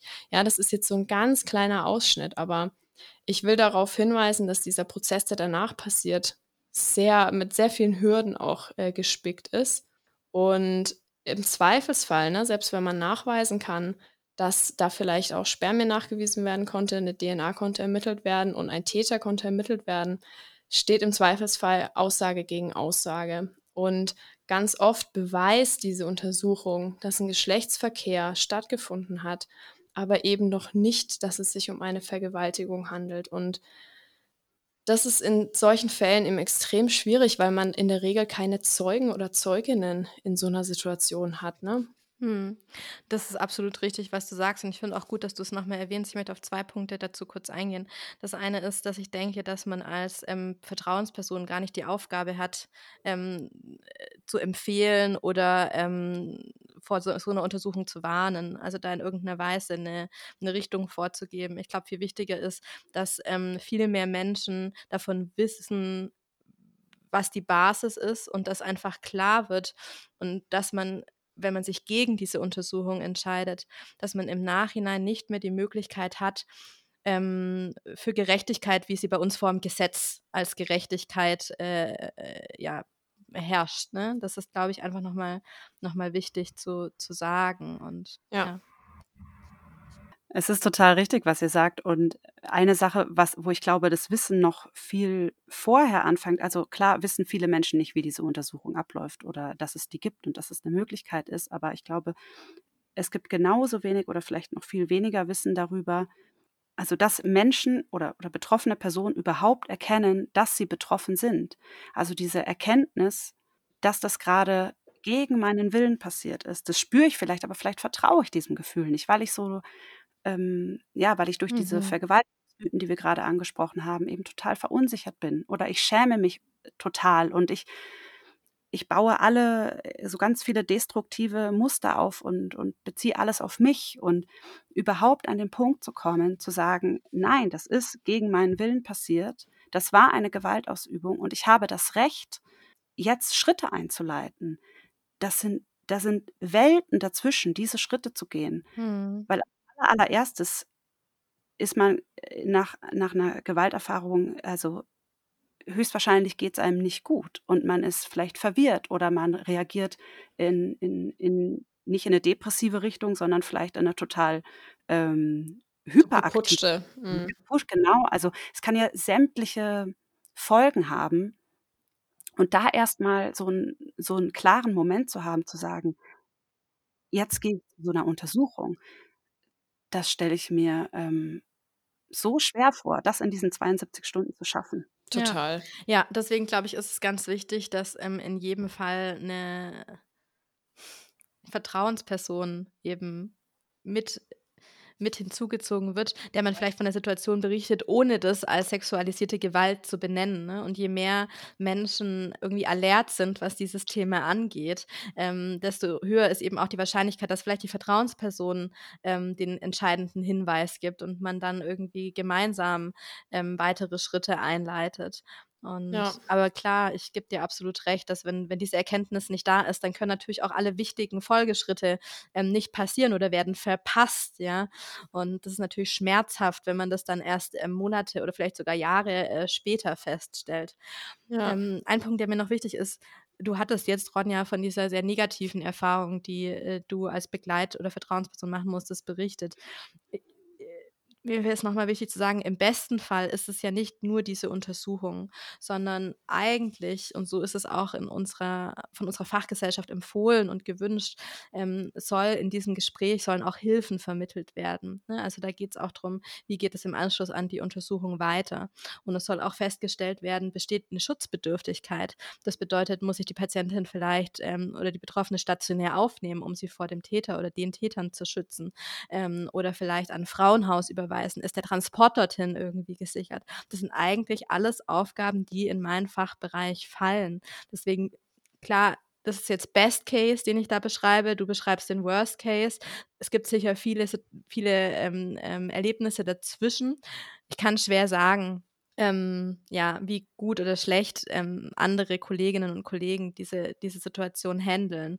Aber ja. nur, dass man einfach nochmal weiß, dass das eigentlich ja ähm, auch weiter aufgefangen werden soll. Ich befürchte aus meiner eigenen Erfahrung ja. auch, dass nicht nur jetzt Günz, sondern einfach alle Ärztinnen aller Fachrichtungen ähm, sehr, sehr wenig auf das Thema sensibilisiert sind und sehr wenig erkennen, äh, was die Anzeichen sind für, ah, da könnte sexualisierte Gewalt im Spiel sein. Mhm. Leider. Ich finde es sehr bestärkend, das zu hören, wie du das angehst. Und es ist toll zu hören, dass es Menschen gibt, die das auf dem Schirm haben.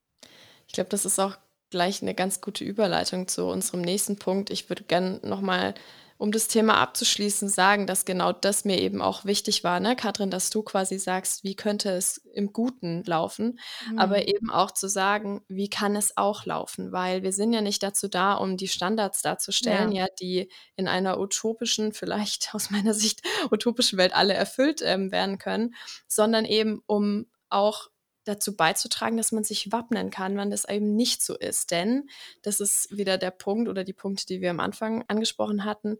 Es kann sein, dass einem nicht geglaubt wird, dass eben jemand nicht besonders sensibel mit der Situation umgeht. Und da will ich nicht davor abschrecken, dass man in die Situation geht, sondern ich will einfach dazu beitragen, dass man sich wappnen kann und dass man darauf vorbereitet ist, dass einem sowas widerfahren kann. Ne? Nur darum geht es mir. Und mhm. je größer auch der Kreis der unterstützenden Personen in dem Fall ist, ne, die können eben auch dazu beitragen, dass die betroffene Person eine ausgewogene Entscheidung treffen kann. Das ist mir nochmal ganz, ganz wichtig zu machen, dass natürlich die betroffene Person entscheiden darf, was als nächstes oder was überhaupt passiert und dass der Unterstützerinnenkreis nur dazu da ist, die Person darin zu unterstützen, herauszufinden, was sie in dem Moment möchte. Um das abzuschließen, es gibt relativ einfach zu finden, einfach über eine kurze Suche, ähm, welche Kliniken auch diese ASS anbieten. Das kann man sowohl, äh, da gibt es bundesweit Auflistungen, wir verlinken das auch nochmal in den Show Notes. Das kann man für seine Stadt auch herausfinden. Ich meine, dass jede halbwegs große Stadt mittlerweile mindestens eine Klinik hat, die diese ASS anbietet. Und wir verlinken auch nochmal ein Portal, das ähm, auf Empfehlungen basiert, wo man auch äh, Güns finden kann. Ich weiß nicht, ob da Kliniken mit eingeschlossen sind. Ich glaube, das geht eher auf Gyn-Praxen, ähm, wo man sich auch explizit hinwenden kann, wenn man auch Gewalterfahrungen zum Beispiel gemacht hat. Und das ist jetzt, denke ich, auch eine gute Überleitung, denn wir wollten ja gern auch noch abschließend darüber sprechen, dass man, wenn man ein Trauma erlebt hat, eine sexualisierte Gewalterfahrung, dass dann ja der Gang zur Gynäkologin oder zum Gynäkologen vielleicht eine Überwindung sein kann und zum anderen, dass, ähm, ich glaube, das hattest du angesprochen, Birte, dass es ja auch ganz verschiedene Auswirkungen geben kann, die einem vielleicht selber gar nicht bewusst sind, dass die gekoppelt sind mit einer traumatisierenden Erfahrung, die sich irgendwie anders äh, darstellen. Ne? Also vielleicht kannst du dazu auch äh, noch was sagen. Äh, ja, genau. Die, die, die Auswirkungen können super vielfältig sein und das hängt natürlich auch davon ab, ähm, was war die Situation. Also es können sehr, sehr schlimme Folgen sein, wie ähm, Verstümmelungen. Ähm, und, äh, um das auch mal zu sagen, sexualisierte Gewalt kann zum Tod führen. Also sehr viele Frauen sterben daran. Genau, aber es gibt eben auch sehr, sehr viel ähm, diffusere ähm, Auswirkungen, zum Beispiel äh, anhaltende Magenprobleme, sämtliche chronische Schmerzen, Kopfschmerzen, ähm, gerade in, im, was ja dann wieder in den Bereich von Gyn fällt, also so Eierstöcke, äh, Schmerzen im Unterleib, ähm, Schmerzen beim Sex, mh, hm, Depression, posttraumatische Belastungsstörung. Also die Bandbreite ist wirklich extrem groß. Und ich hätte mir einfach in meiner Erfahrung gewünscht, dass Leute da einfach mehr das auf dem Schirm haben und auch nachfragen. Ähm, ja. Äh, ganz, wenn es ganz blöd läuft, dann ist, also, ne, habt ihr auch schon total oft drüber gesprochen, die Behandlung beim Gyn auf diesem Stuhl ist ja eh schon erstmal weird und man muss sich dran gewöhnen.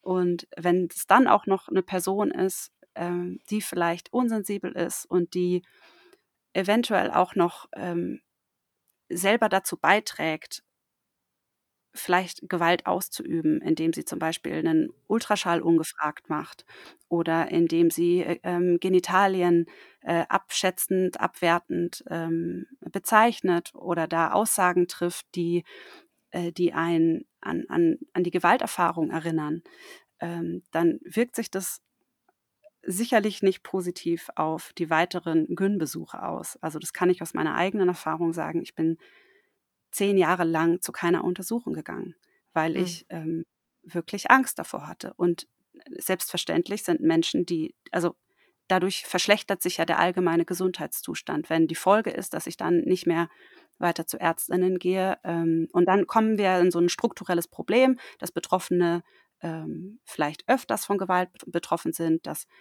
der Gesundheitszustand sich verschlechtert und so weiter. Und dann komme ich in Armut und, ne, also der Schwanz ist lang. Mhm. Ähm, genau, also das wäre jetzt so, wäre jetzt so der Worst Case. Ähm, aber ich, äh, genau, ja, nee. Mhm. Ja, ich wollte nur noch ergänzen, das ist auch im Gespräch mit dir auch vorher, ähm, ist mir das nochmal so klar geworden, dass viele Betroffene ja sich gar nicht so sehr aktiv bewusst sind, ob ihrer ähm, Erfahrungen, die sie gemacht haben. Ne? Also eine typische Strategie, äh, Verarbeitungsstrategie ist ja auch zu verdrängen. Und viele, oder es gibt sicherlich einige Menschen, die so gut im Verdrängen sind, ja, dass man sich selber in bestimmten Momenten gar nicht mehr bewusst ist, ähm, dass das zu einem gehört. Ne? Und da ist es wirklich, glaube ich, eine extrem schwierige Aufgabe auch für die Güns, da angemessen mit umzugehen, ne? weil wenn es selbst für die Betroffenen in dem Fall gar nicht so präsent ist, aber das empfinde ich schon wirklich als große Herausforderung ne? und da können wir vielleicht auch gleich nochmal im Anschluss äh, drüber sprechen. Genau, also es, ähm, dieser Mechanismus vom Körper Dissoziation, habt ihr vielleicht schon mal gehört, ist eigentlich, oder ihr auch da draußen, ist eigentlich ein sehr praktischer Mechanismus des Körpers, dass er sich schützt in, einem, in einer überwältigenden ähm, Situation und sich abspaltet. Also man spaltet sich, oder ein Teil spaltet sich von sich selber ab in dem Moment. Also man sieht sich zum Beispiel von oben oder man nimmt sich nicht mehr richtig wahr. Und es ist eigentlich ein Schutzmechanismus, dass die Erfahrung äh, mich nicht überflutet, aber die kann halt auch dazu führen, dass ich eben, was du gerade gesagt hast, Ronja, Sachen vergesse, Sachen verdränge, nicht mehr an bestimmte Gefühle und Emotionen rankomme. Ähm, und im schlimmsten Falle habe ich auch in weiteren Erfahrungen, also ganz banalen Alltagserfahrungen, immer wieder dissoziative Momente. Und da, sowas kann sich eben auch verstärken, dass ich jahrelang sehr, sehr, sehr, sehr, sehr gut was verdrängen kann, gerade wenn ich als Kind was erlebt habe und da das ganze Umfeld auch noch sehr viel zu beigetragen hat, dass man das, ähm, das dass man das ja vergisst oder dass das auch nicht passiert ist. Ähm, genau, da häufen, häufen sich einfach sehr viele Schichten, wie das dazu kommen kann. Mhm. Dann sprechen wir doch mal über deine positive Erfahrung, oder? Es wird vielleicht auch mal Zeit, ins Positive ja. abzudriften. Auf jeden Fall. Wir wollen ja auch empowern. Ähm, genau, du, du hast gerade von Seiten gesprochen. Da wurde mir eine Seite empfohlen, ich kannte die vorher gar nicht, vielleicht habt ihr sie auch schon selber mal empfohlen. Ähm, Gynformation heißt die Plattform. Und da kann ich nach ähm, Gyns mit verschiedenen Schwerpunkten suchen. Und da könnt, könnte man zum Beispiel in die Suchmaske eingeben, sexualisierte Gewalt. Und habe ich mal geguckt, da wurde auch meine Gyn ähm, äh, aufgelistet. Ich bin damals auch über eine Internetrecherche dazugekommen, nachdem ich mich äh, nach sehr, sehr langer Zeit, nachdem ich überhaupt meine ganzen Gewalterfahrungen selber für mich klar bekommen habe und auf, angefangen habe aufzuarbeiten, dann bin ich natürlich, ist mir auch bewusst geworden, dass diese Erfahrung bei dieser furchtbaren Gün dazu beigetragen hat, dass ich nicht mehr zu Gün gegangen bin. Und habe mich aber sehr bewusst dazu entschieden, dass ich nicht mehr gegen mich selber arbeiten möchte. Ähm, und dass es dass es gut ist, mich um mich zu kümmern, um meinen eigenen Körper und um meine Gesundheit zu kümmern und ähm, habe deswegen den Schritt gegangen, doch wieder zu einer Gyn zu gehen. Und genau, was ich da erzählen kann, ist, dass die in der ersten Untersuchung ähm, oder in dem ersten Mal, als ich bei ihr war, habe ich ähm, das direkt angesprochen und sie hat mir sofort angeboten, dass ich, dass wir, ähm, wenn dieses Mal die Untersuchung noch zu viel ist, ähm, wir dieses Mal nur sprechen, dass ich erst beim nächsten Mal ähm, wir einen neuen Versuch machen kann. Und sie hat wirklich gesagt, und selbst wenn sie fünfmal kommen müssen, dann ist das vielleicht doof für die Krankenkasse, aber für sie ist das genau richtig. und, ähm, und es ging dann, ähm, weil ich mich so, ich glaube auch, weil sie das gesagt hat, habe ich mich dann so wohl gefühlt. Und ähm, das, was du, Katrin, auch vorhin gesagt hast, dass man eigentlich Schritte erklärt, was, was, was passiert, das ist ja so, sollte man meinen, sollten alle Ärztinnen machen, aber es passiert ja wirklich sehr selten. Und das hat sie eben total gut gemacht. Sie hat erklärt, was passieren wird ähm, und hat mir auch vorgeschlagen, ähm, eben um nicht in dieses dissoziative Muster zu kommen, von dem ich gerade gesprochen habe, bei der Untersuchung, ähm, hat sie so eine Aufmerksamkeitsübung mit mir gemacht, dass ich ähm, die Wand beschreibe, was ich sehe, dass ich im Moment präsent bleibe und hat mich währenddessen untersucht, hat mit mir geredet, hat mir in die Augen geschaut und so weiter. Ähm, genau, und das würde ich als Tipp mitgeben wollen, äh, dass man sowas auch einfordern kann und dass man sagen kann, hey, ich, ich bin zum ersten Mal wieder hier ähm, und ich, ich fühle mich unsicher, ich brauche mehr Zeit. Ähm, und, und vielleicht heute nur die eine Sache und die Brustuntersuchung das nächste Mal oder so. Und genau, das, dass, dass man sich das, ähm, dass man sich das auch rausnehmen darf, ähm, um Sachen zu bitten. Mhm. Dass man hm. sich vielleicht zur Vorbereitung auch einen Zettel schreiben kann, was will man gerne sagen, was ist einem wichtig, weil dann in der Stresssituation vergisst man das ja dann doch ganz oft. Oder eben auch zu so einer Untersuchung ähm, eine, eine, eine Vertrauensperson mitzunehmen, die einen unterstützt und erinnert. Und auch, das kennt man ja aus ganz vielen verschiedenen ähm, Besuchen bei Ärztinnen, dass man dann dann geht alles so schnell und dann vergisst man, dann hat man das eigentlich doch gar nicht verstanden und da hilft ja dann doch mal so eine Person von außen, die sagt, halt, das bitte nochmal erklären. Voll. Ja, vielen, vielen Dank für auch all die Tipps und danke, dass du uns da hast auch teilhaben lassen an deinen Erfahrungen. Jetzt haben wir ja eigentlich eine betroffene Perspektive gehört. Jetzt haben wir, können wir ja eigentlich auch die Gün-Perspektive da nochmal hören. Katrin, willst du das noch irgendwie ergänzen? Mm, Insgesamt hm, hat mich deine Schilderung gerade sehr traurig und betroffen gemacht, weil ich es schwer fassen kann, dass es eben keine Selbstverständlichkeit ist, ähm, diese Dinge so zu tun, wie du sie in deiner positiven Erfahrung äh, beschrieben hast. Ähm, ich kann äh, da nicht so wirklich eine Gün-Perspektive mit reingeben, weil ich eben nicht in der Praxis tätig bin. Aber es ist so, dass ähm, ja die Aufgabe von niedergelassenen äh, Gynäkologen und Gynäkologinnen schon ist, ähm, Gewalterfahrungen zu erkennen, dafür sensibilisiert zu sein und diese auch aktiv anzusprechen. Und ähm, ja, das ist natürlich schwierig, wenn so ein Fall vorliegt, ähm, wie, wie ihr beide ihn beschrieben habt, ne, dass äh, die Betroffene gar nicht wirklich weiß, dass sie betroffen ist oder sich gar nicht selbst als Betroffene bezeichnen würde, ähm, dann ist, liegt es im, nicht, nicht im Rahmen der Möglichkeiten. Ähm, aber ja, ich, ich wünsche mir, dass es in Zukunft einfach eine bessere Ausbildung gibt diesbezüglich und dass ähm, wir Ärztinnen und Ärzte stärker für dieses Thema sensibilisiert werden, weil es natürlich nicht nur uns Gynäkologinnen äh, betrifft, sondern auch alle anderen Fachbereiche, ne? weil die Auswirkungen, äh, bitte hast du richtig gesagt, die sind weitreichend und betreffen auch solche Dinge wie äh, chronische Bauchschmerzen und die landen dann vielleicht beim Chirurgen oder ähm, was auch immer, ja. Und deswegen sollte da eigentlich, sollte das eigentlich Bestandteil der Grundausbildung sein. Das würde ich mir wünschen.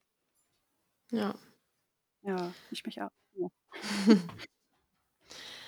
Ich glaube, wir haben jetzt mal wieder das gemacht, was wir viel in Folgen machen. Ich glaube, wir haben diesen Aufklärungswunsch, den wir in den meisten Folgen haben, dem sind wir auch diesmal sehr gut nachgekommen und haben hoffentlich ein bisschen auch Licht ins Dunkel bringen können, ganz egal, wann man oder aus welcher Motivation man sich diese Folge jetzt angehört hat. Ist ja toll, dass ihr immer noch da seid und euch das jetzt auch alles angehört habt. Das äh, bedeutet mir persönlich sehr viel.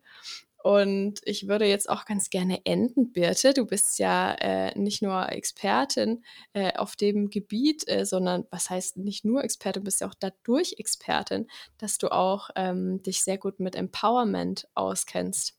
Und deswegen hattest du angeboten, was ich richtig toll finde. Und ich bin auch ein bisschen gespannt, was jetzt gleich passieren wird. Aber wir wollen gerne mit dir zusammen eine kleine Empowerment-Übung machen. Richtig? Habe ich das richtig anmoderiert? Oh wow, wir zusammen. Okay, dann muss ich, glaube ich, noch mal kurz umdenken. Ähm. wir können das auch anders anmoderieren. Ich kann sie auch einfach beschreiben, aber wir können sie auch vielleicht im Kleinen machen. Das geht auch, wenn ihr, wenn ihr, wenn ihr wollt. Ja, okay. Ja, vielleicht ist es dann weniger peinlich für uns. Das geht gut klar für mich. Ja, und ich nehme mal die weniger peinlichere. Ich nehme mal jetzt nicht die Wut, die Wutübung, mhm.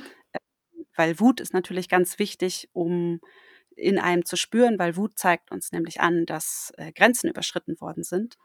Und so kann ich überhaupt zum Beispiel auch spüren, dass da was passiert ist, was ich gar nicht wollte. Aber das machen wir jetzt nicht, sondern wir machen eine, ähm, äh, eine, eine mehr eine ähm, Übung aus dem Tanz vielleicht tatsächlich oder aus der Körpertherapie.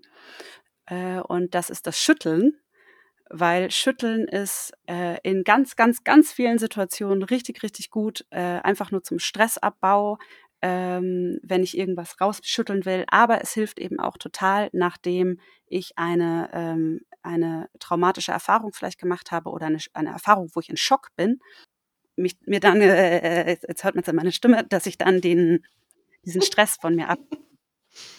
Genau, und das kann ich nur zum Beispiel, das kann ich einfach mal so 10, 20 Minuten, vielleicht auch nur fünf, kann ich das einfach machen und ich kann mir dazu richtig geile Musik anmachen, die ich will. Und das, ich, ich verspreche, dass es so tut so, so, so gut, um wieder runterzukommen. Ich habe das auch vor der Übung, äh, vor der Aufnahme als äh, Vorbereitung gemacht. Ja. Äh, ja. Komm, schüttel dich mal.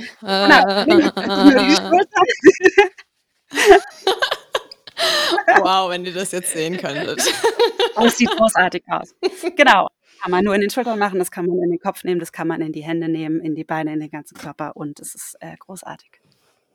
Ja, es hilft, glaube ich, auch Anspannung fallen zu lassen. Ich glaube, wir hatten diese Anspannung jetzt auch durch die Folge, weil wir sicherlich auch ein bisschen gehemmt waren, alles richtig zu machen, richtig zu sagen, ähm, die richtigen Begriffe zu verwenden. Letztendlich denke ich, dass der Kern hoffentlich angekommen ist oder das wünsche ich mir zumindest. Und ähm, deswegen auch insbesondere nochmal der Wunsch auch, äh, schickt uns gerne euer Feedback zu der Folge. Ihr seid auch eingeladen, Erfahrungen zu teilen und ähm, ja, vor allem spread the word. Also ähm, empfehlt die Folge gerne weiter oder ähm, sprecht, was noch wichtiger ist in eurem bekannt, bekannten Familien-, Freundeskreis darüber. Ähm, ich denke, wir haben jetzt auch zur Genüge klar gemacht, warum das wichtig ist. Und äh, ich würde euch auch gerne nochmal die Möglichkeit geben, ein paar abschließende Worte zu sagen, wenn ihr möchtet. Ja, weil jetzt haben wir ja so viel darüber gesprochen, dass diese Gewalterfahrung schon passiert ist und was man dann tun kann. Aber man kann ganz, ganz, ganz viel gegen sexualisierte Gewalt tun und ähm, Gegenwehr ist äh, wirksam, ist sehr, sehr, sehr wirksam und bringt mich entgegen der äh, vielen Argumenten nicht in mehr Gefahr, nicht mhm. in der Regel. Das heißt, ähm, zu lernen, wenn eine Grenze von mir überschritten worden ist, ähm, diese Wut in mir zu nutzen und diese Entschlossenheit und ähm, entweder was anzusprechen, ja, wenn es äh, nur eine verbale Situation ist, die sich verbal klären lässt, oder auch in dem Moment wirklich meinen ganzen Körper, alles, was mir zur Verfügung steht, nutzen, um diese Person von mir wegzuschubsen, mich gegen einen wirklich, also wenn der Angriff sehr, sehr, sehr körperlich ist, dann darf ich mich wehren. Und das ist Notwehr und das ist keine Gewalt. Und das ähm, können alle Menschen, ganz egal wie klein oder äh, dünn oder wie viele Muskeln sie haben. Ähm, genau, und das ist mir das mit das Allerwichtigste zu sagen nach so einer Folge, dass es ähm, nicht dazu kommen muss. Ja, sehr gut. Dem habe ich nichts mehr hinzuzufügen. Okay, dann äh, gilt mir noch Danke zu sagen. Danke dir, Katrin, dass du uns teilhaben hast lassen an deiner Expertise und auch deinen Erfahrungen. Und auch insbesondere dir, Birte, vielen Dank, dass du dabei warst, dass du dir die Zeit genommen hast, dass du dich geöffnet hast, dich äh, deine Erfahrungen und Ansichten geteilt hast. Vielen, vielen Dank dafür. Äh, ich fand die Folge großartig und ich hoffe, dass sie auch viel gehört wird. Ähm, ja, wir haben uns da viel Mühe gegeben, auch in der Vorbereitung. Und ich denke, es ist ja einfach eine schöne runde Folge geworden, auch wenn das Thema an sich nicht besonders schön ist. Gut, dann schließen wir damit. Wie gesagt, ja. schickt uns gerne Feedback und dann wünsche ich dir, egal wo du die Folge gehört hast, noch einen schönen Tag, einen schönen Abend und wir hören uns dann beim nächsten Mal. Bis dahin. Tschüss, vielen, vielen Dank. Tschüss.